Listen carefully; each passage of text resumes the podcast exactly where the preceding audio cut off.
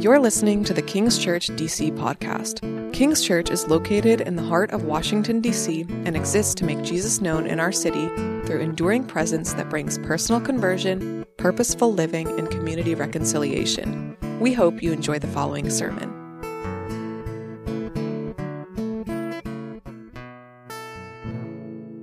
Well, good morning. As I mentioned, my name is Ben, and I am one of the pastors here at King's Church. It is good to see you all. Some of you may not know this, but Washington, D.C. makes it pretty high on the list of cities where people go for their first job, as evident by all the hands that went up just a little bit earlier as we were talking about the cicadas. Uh, when talking to people who freshly come to the city, uh, I get the privilege of sometimes hearing horror stories or uh, bad office experiences with first time job experiences. Now, I don't share this too often, but I too had a terrible first time job experience when I started being a pastor. I was hired as an associate pastor in my hometown of Buffalo, New York. And when I was hired, I was told I was hired for all different types of duties that I really liked. But when I got there, I was pleasantly surprised. I was made the director of the women's ministry, which was essentially 70 to 100 year old women. I was the director of the high school program, which essentially was two or three kids. And I got to lead the church's training program, which was really the only redeemable part of that job. Uh, now, I rolled with it for a while, but I quickly became aware of the insanity that was the lead pastor as well as many members of that church who were some of the most difficult individuals that I have ever come across in my life, and I hope that none of them are listening this morning. Uh, I remember the pastor of that church, the lead pastor in particular, coming in completely and totally drunk and falling asleep in the fireside room, which was uh, kind of a mess room of the church. Uh, I remember being at that church and having that particular lead pastor leading the staff like we were a varsity football locker room. And I remember him leading that same staff into things that had completely nothing to do with God or church, things like roofing and snow removal and home repair. He was in way over his head, we might say. Now, on top of that, it seemed like several members of that church seemed to not have any type of real faith. Uh, often conversations in that church with members revolved around other members they hated. Uh, my role in returning the church to its golden years in the 1950s, as well as whether or not I hated or if I loved the lead pastor. They were really divided on that. Uh, it was a nightmare. I quit after 365 days, which is 364 days too long, and I never looked back. Uh, but it was a lesson in many ways. Uh, it was a church that lost its way. Now, today, what we'll see in our passage is that the goal of a healthy church, one that stays on target, is to be like Jesus. Uh, the goal of Christians coming together like this morning and saying we're a family is to collectively be like Jesus Christ. And a church that's like Jesus is a church that is selfless and true. And so today, that's my main idea. And you'll see it up on the screen. A church like Jesus is a church selfless and true. Now, this is a tough passage. Uh, people are getting killed in this passage. At first glance, uh, there seems like there's a hint of Christian communism going on in this passage, but we're going to get through it and God has a lot to say to us this morning. And what we'll see is that a church like Jesus is a church that is selfless and true. Now, the outline is going to be up on the screen, and it's really simple today. Point one radical unselfishness. We'll see that in Acts 4:32 through 37. That's the first part of this passage. And then point two dangerous hypocrisy. We'll see this in Acts chapter 5, verse 1 through 11, which is the second part of this passage. Now, a little bit of context as we really kind of kick off into the first point here this morning. If you're joining us for the first time, we've been going through the book of Acts. Uh, this is uh, shorthand for the, the book of the Acts of the Apostles. Acts is essentially a living testimony of the ongoing work of Jesus through the Spirit in the early church. We've had a front row seat in the last few weeks so far where we've seen God relaunch and reboot his people through the powerful coming of the Spirit. Uh, we've had a front row seat seeing some amazing miracles where John and Peter, by the power of the Spirit, healed a man. We've seen powerful sermons from the Apostle Peter where he preaches the gospel and thousands of people believe. And we've seen the early church face trials, difficulties with boldness and prayer as God gave them power for his work. But now we come to this section and we're brought backstage. We're given a really close look at the interior life of the church, the insides. And in this first part, we'll see a description of the culture of the church as radically unselfish. They were transformed by faith in Jesus in such a way that they were a tight knit community. Uh, they took care of each other. As one pastor noted, the early church was strikingly different from the culture around it in this way the rest of society was stingy with their money and promiscuous with its body. Society gave nobody their money and practically gave everybody their body. And the Christians came along and gave practically nobody their body, and they gave practically everybody their money. Lucian, who I quoted a few weeks ago, who was a Greek philosopher and an opponent of the Christian faith, even said of Christians, their founder taught them that they should be like brothers and sisters to one another, and therefore they despise their own privacy and view their possessions as common property.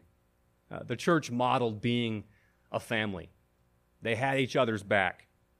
It wasn't just an event that they went to on Sunday morning, it was a faith family in good times and bad times.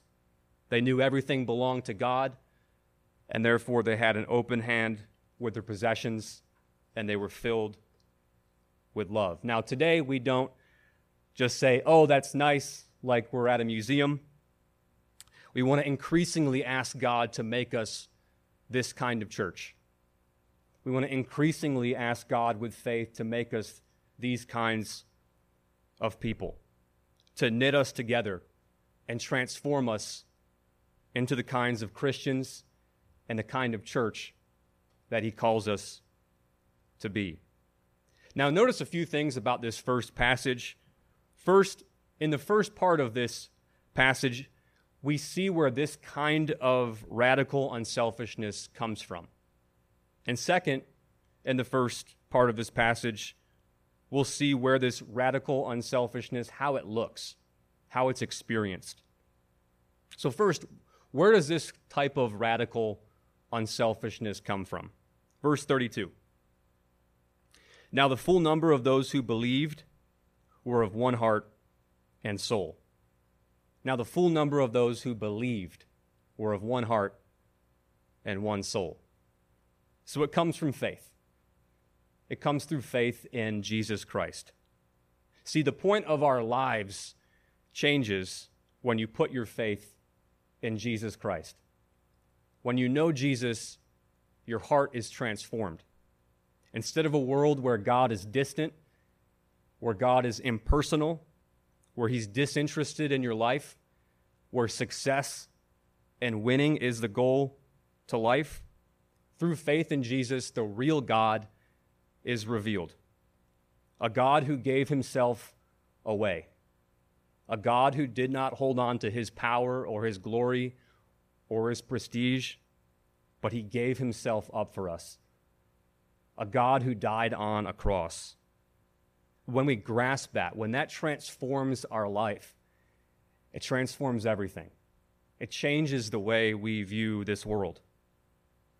It shows us that the point of life isn't about amassing possessions or power or reputation, but the point of life is giving ourselves away giving ourselves up for others, sacrificing ourselves for others. And when that happens at an individual level, like it did for me 10 years ago, it revolutionizes your life. And when it happens collectively to a church, it changes the world. Which really leads us to the second thing I want to point out in this passage what this actually looks like. What radical unselfishness looks like in real time. Verse 32. They were of one heart and soul, and no one said that any of the things that belonged to him was his own, but they had everything in common. And with great power, the apostles were giving their testimony to the resurrection of the Lord Jesus, and great grace was upon them all. There was not a needy person among them. For as many as were owners of lands or houses sold them and brought the proceeds of what was sold, and laid it at the apostles' feet and it was distributed to each as any had need. Now, notice this isn't literal communism. They're not giving all their money and property to a central church committee and then the members are receiving some type of, of salary. No, this is a spiritual family. Uh, this is a family that cares for one another. This is a family that's united together and they're committed to God's work in the world together. Now, I see a few particular ways of how this fleshes out from these verses. First, there was a oneness or a unity among the early church. Verse 32 They are of one heart and soul. Uh, notice it doesn't say that individually they were spiritual giants, it says that they were together and that they were one. Now, I like to beat up on this point a little bit too much, so I'll be careful this morning. Uh, but I do want to say that there is a particular element in the Christian faith that is individualistic. Our personal relationship with God, our accountability to God, our trusting in Jesus, our salvation. Those things are really important and really, really significant. But there's also a collective dynamic in the Christian faith that's often overlooked our relationship to God our work, our team, our faith. And that's really, really important. And today, unfortunately, it's very neglected. But I want to ask a question to us all this morning. Have you ever realized that the deeper you get into the spiritual lives of friends, the deeper you get into Jesus himself? Let me just ask that again. Have you ever realized that the deeper you get into the spiritual lives of friends, the deeper you get into Jesus himself. Let me illustrate this with a famous C.S. Lewis thought. Uh, Lewis wrote a chapter on Lewis Chronicles of Narnia, uh, Mere Christianity. Lewis wrote a chapter on friendship in his book, The Four Loves.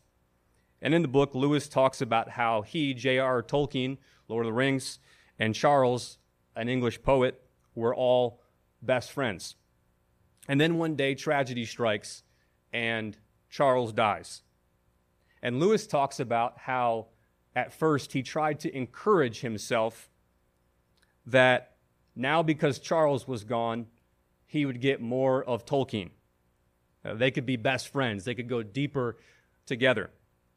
He actually said he'll have more of Tolkien, he thought.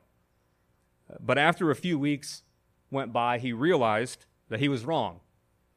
He actually had less of Tolkien. It was because there was a side of Charles that only Tolkien could bring out. And when, when Charles left, that was no longer possible. And then he began to think about it. And in his chapter, he talks about how it takes a community to really know a person how people are complex and how one person can't draw out all of someone. It's only seeing them relate to other people or grow with other people that we really see the whole picture. And then Lewis thinks about it a little bit. And he says, wait a minute, if this is true with a complex human being, how much more true is this with the Lord Jesus Christ? And it is. If we try to do faith alone, if we try to do faith individualistically, we won't see the whole picture. We'll miss so much of God's character. We'll miss so much of God's will. And I encourage you this morning don't keep your faults or your struggles private. Uh, don't keep your home and all your money private. Don't keep your relationship with God private. Deepen your relationship with the church. Deepen your relationship with other Christians. Get accountability. Join the church. Get to know the Lord deeper as part of his body. Now, if that's tough for you to go deep with Christians, or perhaps when you meet other Christians, you don't feel these incredible ties or these incredible bonds, I want to encourage you that you're not alone. But I do also want to exhort you to make Jesus, choose to make Jesus the center of those relationships. Not the personality that's in front of you or the personality that you're dealing with, but choose to make Christ the core. Uh, there's something really great that you have in common beyond any difference that you might perceive. The other way I think this radical unselfishness plays out is through real sharing. Verse 32. No one said that any of the things that belonged to him was his own, but they had everything in common. And verse 34. There was not a needy person among them, for as many as were owners of lands or houses sold them and brought the proceeds of what was sold and laid it at the apostles' feet. And it was distributed to each as any had need. So, because of the power of the Spirit and real faith, they were radically unselfish in what they had. Their unity in Jesus was so deep that they weren't mastered by stuff, they were mastered by Him. And many of the needs that were evident in that early church were met by people who stepped up and invested in the lives of others. Now, I don't want to overcomplicate this this morning. When we work the gospel into our hearts and see the unity and the calling that we have as God's children, I think this comes naturally. If you struggle with this one, just remember God's given us people to love and things to use not people to use, and things to love. As the famous missionary Jim Elliot said, he is no fool who gives what he cannot keep to gain what he cannot lose. Ultimately, the gospel of Jesus makes us generous. We will want to use our time, our talent, and our treasures for others because it shows off the fact that Jesus died for us. When we get this, I think I think what this does, I think how this changes our lives, it screams to the world that we've got a better deal. We're being freed from materialism. We're not enslaved and defined by what we have or what we don't have. We're free. we're so free that we can give ourselves away. We're ultimately defined by God, and that changes everything. As the passage continues, we're introduced to one of really the big heroes in the book of Acts, Barnabas. He'll be mentioned 23 more times, and Barnabas exemplifies all of this radical unselfishness that we've been talking about. Verse 36 Thus, Joseph, who was also called by the apostles Barnabas, which means son of encouragement, a Levite, a native of Cyprus, sold a field that belonged to him and brought the money and laid it at the apostles' feet. Now, this really sets up sparks for what's about to happen. We're going to see a massive contrast in this second part of this passage with the radical unselfishness of the early church. We're going to see it contrasted with dangerous hypocrisy. Acts chapter 5, verse 1. But an, a man named Ananias and his wife Sapphira sold a piece of property. And with his wife's knowledge, he kept back for himself some of the proceeds and brought only a part of it and laid it at the apostles' feet. But Peter said, Ananias, why has Satan filled your heart to lie to the Holy Spirit and to keep back for yourself part of the proceeds of the land? While it remained unsold, did it not remain your own? And after it was sold, was it not at your disposal? Why is it that you have contrived this deed in your heart? You have not lied to man, but to God. When Ananias heard these words, he fell down and breathed his last. and great fear came upon all who heard it. The young men rose and wrapped him up and carried him out and buried him. Verse 7. After an interval of about three hours, his wife came in, not knowing what had happened. And Peter said to her, Tell me whether you sold the land for so much. And she said, Yes, for so much. But Peter said to her, How is it that you have agreed together to test the Spirit of the Lord? Behold, the feet of those who have buried your husband are at the door, and they will carry you out. Immediately she fell down at his feet and breathed her last.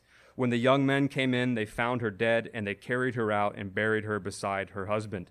And great fear came upon the whole church and upon all who heard these things. Quite intense. Now, about two months ago, I moved down uh, the street. I'm, I'm in Capitol Hill, and I moved just uh, down the road. And one of the first Saturday nights I was there, I was uh, going to bed around 9:30 uh, on a Saturday, making sure I was all ready for church. And all of a sudden, as I'm upstairs, I heard downstairs a loud pounding on the door. Open up, open up, open up. A few seconds later, I heard the door open and then slam. At that moment, my heart rate, as you can imagine, shot through the roof. I quickly got up, and the first thing I think is this is a home invasion. Uh, within about two seconds, my gut reaction is to make a threat, and so I scream downstairs. I have a firearm. You have five seconds to get out of my house. Five, four, three, two, one. And then I thought I had heard something. And so within about two seconds, I grabbed my phone, and for the first time ever in my life, I called 911. And the operator picks up, and I'm essentially at that point wheezing, and I say, I think someone is in my house. And so she says, Stay on the line, stay on the line. Do you have a firearm in the house? I say, Of course not. And she, she says, Stay on the line, stay on the line. I'm, I'm your lifeline. Uh, I quickly share my address, and she's calming me down, and I'm sitting in the top window. And all of a sudden, I see just within about a minute and 30 seconds, uh, officers swarming my house the DC police, the Capitol Police, the National Guard, and a helicopter. Um, at, at, that point, they're surrounding the house, the back, the front, and I'm thinking in my head, what is going on? Like, this is an outstanding response. Uh, the, whole, the whole cavalry has arrived, so to speak, and uh, like at worst, the worst that's possibly happening is people are, are, are, downstairs stealing my, my books. And I'm looking at the, this army that's outside my house, and I saw a, a DC police officer approach my, my front door, and one of the officers says, It looks like somebody left a package. And at that point, my heart just sank even more, and I'm thinking, oh man. Uh, anyways, uh, I come down and I was super embarrassed and no doubt UPS shouldn't be opening my door at 9:30, uh, but it was such a rush. That much law enforcement was was just nuts. It it did not make any sense at all.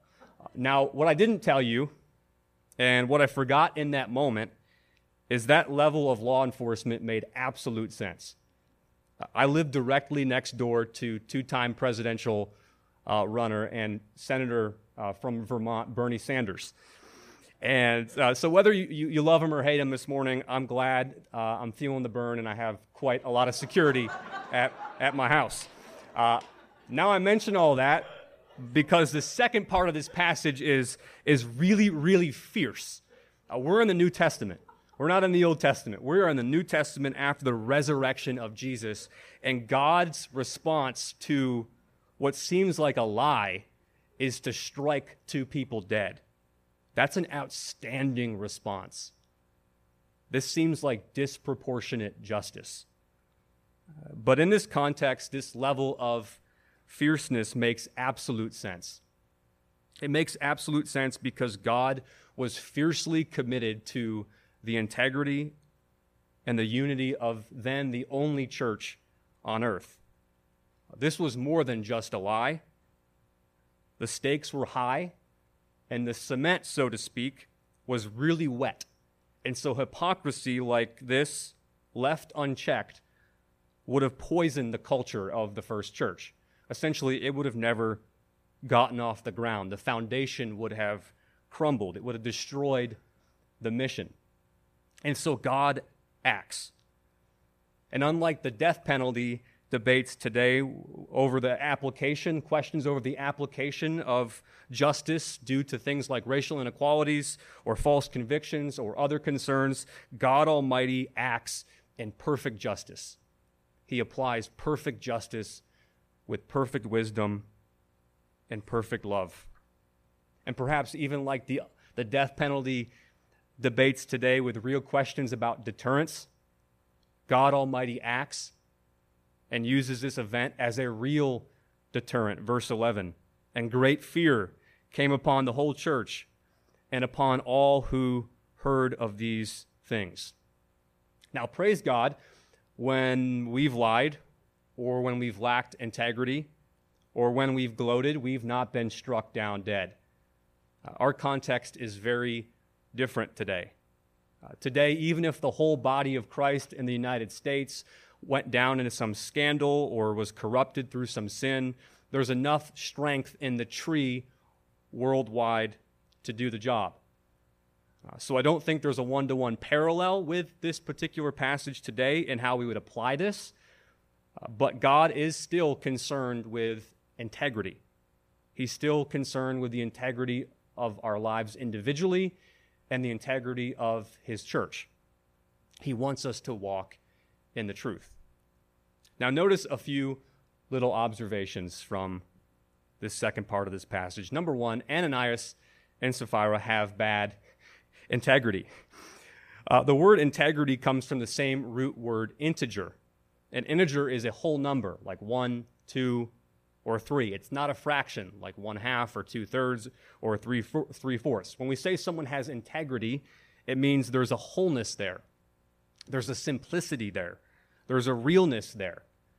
Uh, now, notice again, the issue is not about how much or how little that they gave, it's all about integrity. Uh, Peter says to Ananias, While your property remained unsold, did it not remain your own? And after it was sold, was it not at your own disposal? Why is it that you have contrived this deed lying in your heart? So Peter says they're not obligated to give. He doesn't say they didn't give enough. He's not saying that private property was all of a sudden gone if you became a Christian. He was saying, Why are you being so hypocritical? Now, the word hypocrisy comes from the Greek word for actor. Uh, to be an actor in the ancient world was essentially the same thing it is today to perform, uh, to speak behind a mask. When we say someone is hypocritical, it simply means we're saying they're one way on the outside and another way in real life. Uh, they're acting. There's inconsistencies when they're with one crowd and with another. Uh, but integrity means we're not saying one thing and meaning another thing. It means we're not one way with one crowd and a different way with a different crowd. It means that there's consistency. I once heard a story of a wealthy businessman in his 20s who once told a story, or I should say, a wealthy businessman, he was 90 when he told this story, how when he was in his 20s, he was just a clerk starting off his career. And he says that one day the boss of the big company he worked for was just kind of standing there, and he started telling him a joke, the boss to this young clerk. And the boss tells him the most awful, dirty, horrible joke you could ever think of. And then this 90 year old businessman recalls that at, at 20 years old, he just stood there and refused to laugh. He didn't find it funny. And the boss said, Don't you think this is funny? Don't you think that joke is funny? And the 20 year old responded, No, I think it's dirty. The boss looked at him and said, You got guts, kid, and promoted him on the spot. Now, integrity doesn't always work like that, but that's consistency. That's integrity. And Ananias and Sapphira in this passage have none. And had that spread into the early culture of the church, things would have never taken off. Things would have fallen apart. Which really leads us to the second observation I'd like to make about hypocrisy, perhaps why it's so dangerous. And that's that deception is what hypocrisy is all about. Deception is what hypocrisy is all about. Jesus says you can boil all the commandments of God down to really two things love God and love people. But deception or lying is the opposite of love. When we, when we lie, we, in a sense, enslave our neighbor. They're not free. Even if it's a small lie, we put them in a headspace or a reality that's not true. But when we tell the truth, they're free. They're in a headspace that is reality, that's true and real. When we lie, we create a level of dependence. We enslave a person to a degree to our goals and our desires. And when we lie, even out of love, we isolate that person from the real us. Lies, deception, hypocrisy, they always break community. They isolate. And this was a very potent poison that could have broken the back of the early church, and it's a poison that still divides the church worldwide today. Thirdly, notice that there is a sin underneath their sin. There's a motive for why they're being so hypocritical. Ananias and Sapphira wanted to use God to look righteous. They wanted to use God to look good. They ultimately were insecure in the fact that they had the righteousness of Jesus Christ. They were confused about Christianity.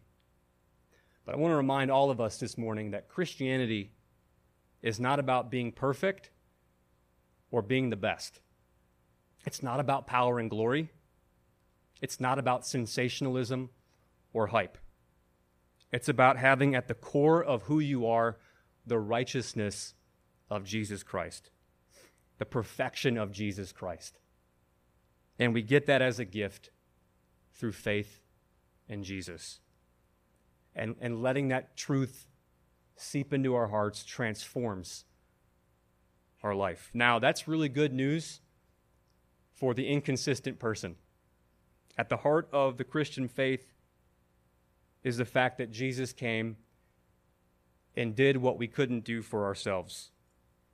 Unlike any other religion or belief system out there, Christianity acknowledges it cannot be followed perfectly, and at the same time tells us of one who lived perfectly and followed perfectly in our place. Jesus had perfect integrity, he had perfect consistency. He was the same in both places. He never lied, and he never deceived. And at the very end of the day, Jesus executes the ultimate act of integrity. He sets his eyes on Jerusalem and he goes to the cross. He keeps his promise, he fulfills God's promise, and everything comes down on him in that moment. Hell itself comes down on Jesus Christ, but he presses on and he says, No, I've made a promise.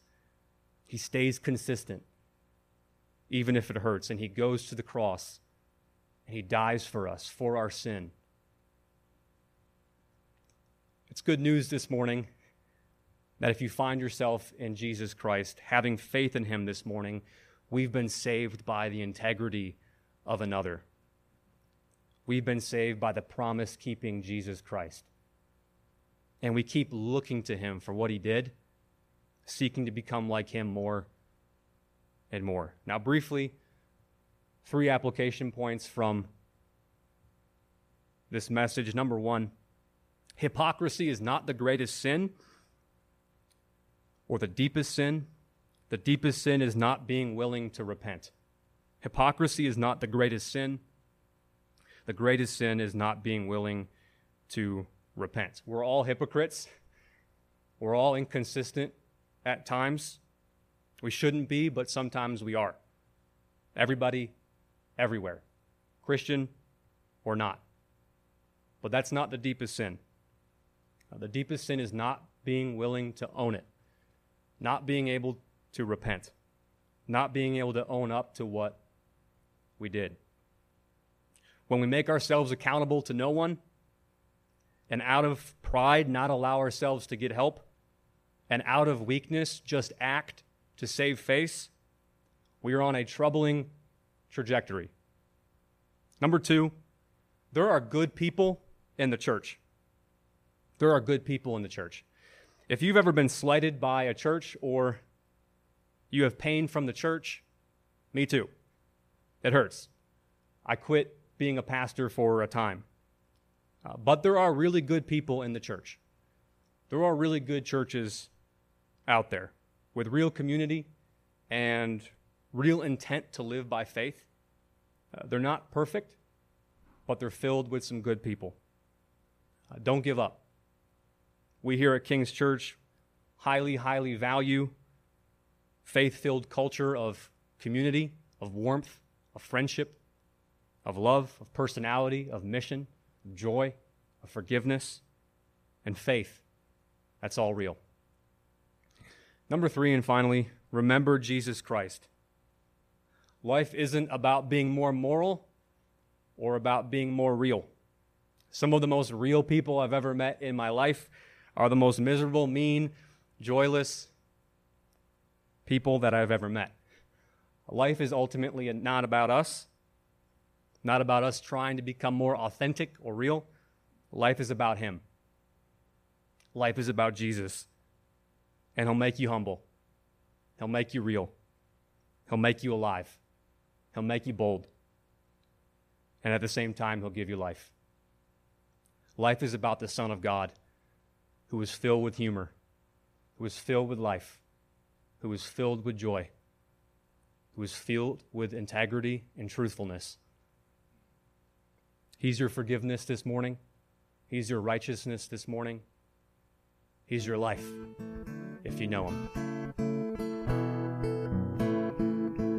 Thank you for listening to this episode of King's Church DC podcast. If this sermon encouraged you, please like, rate, and subscribe to our podcast.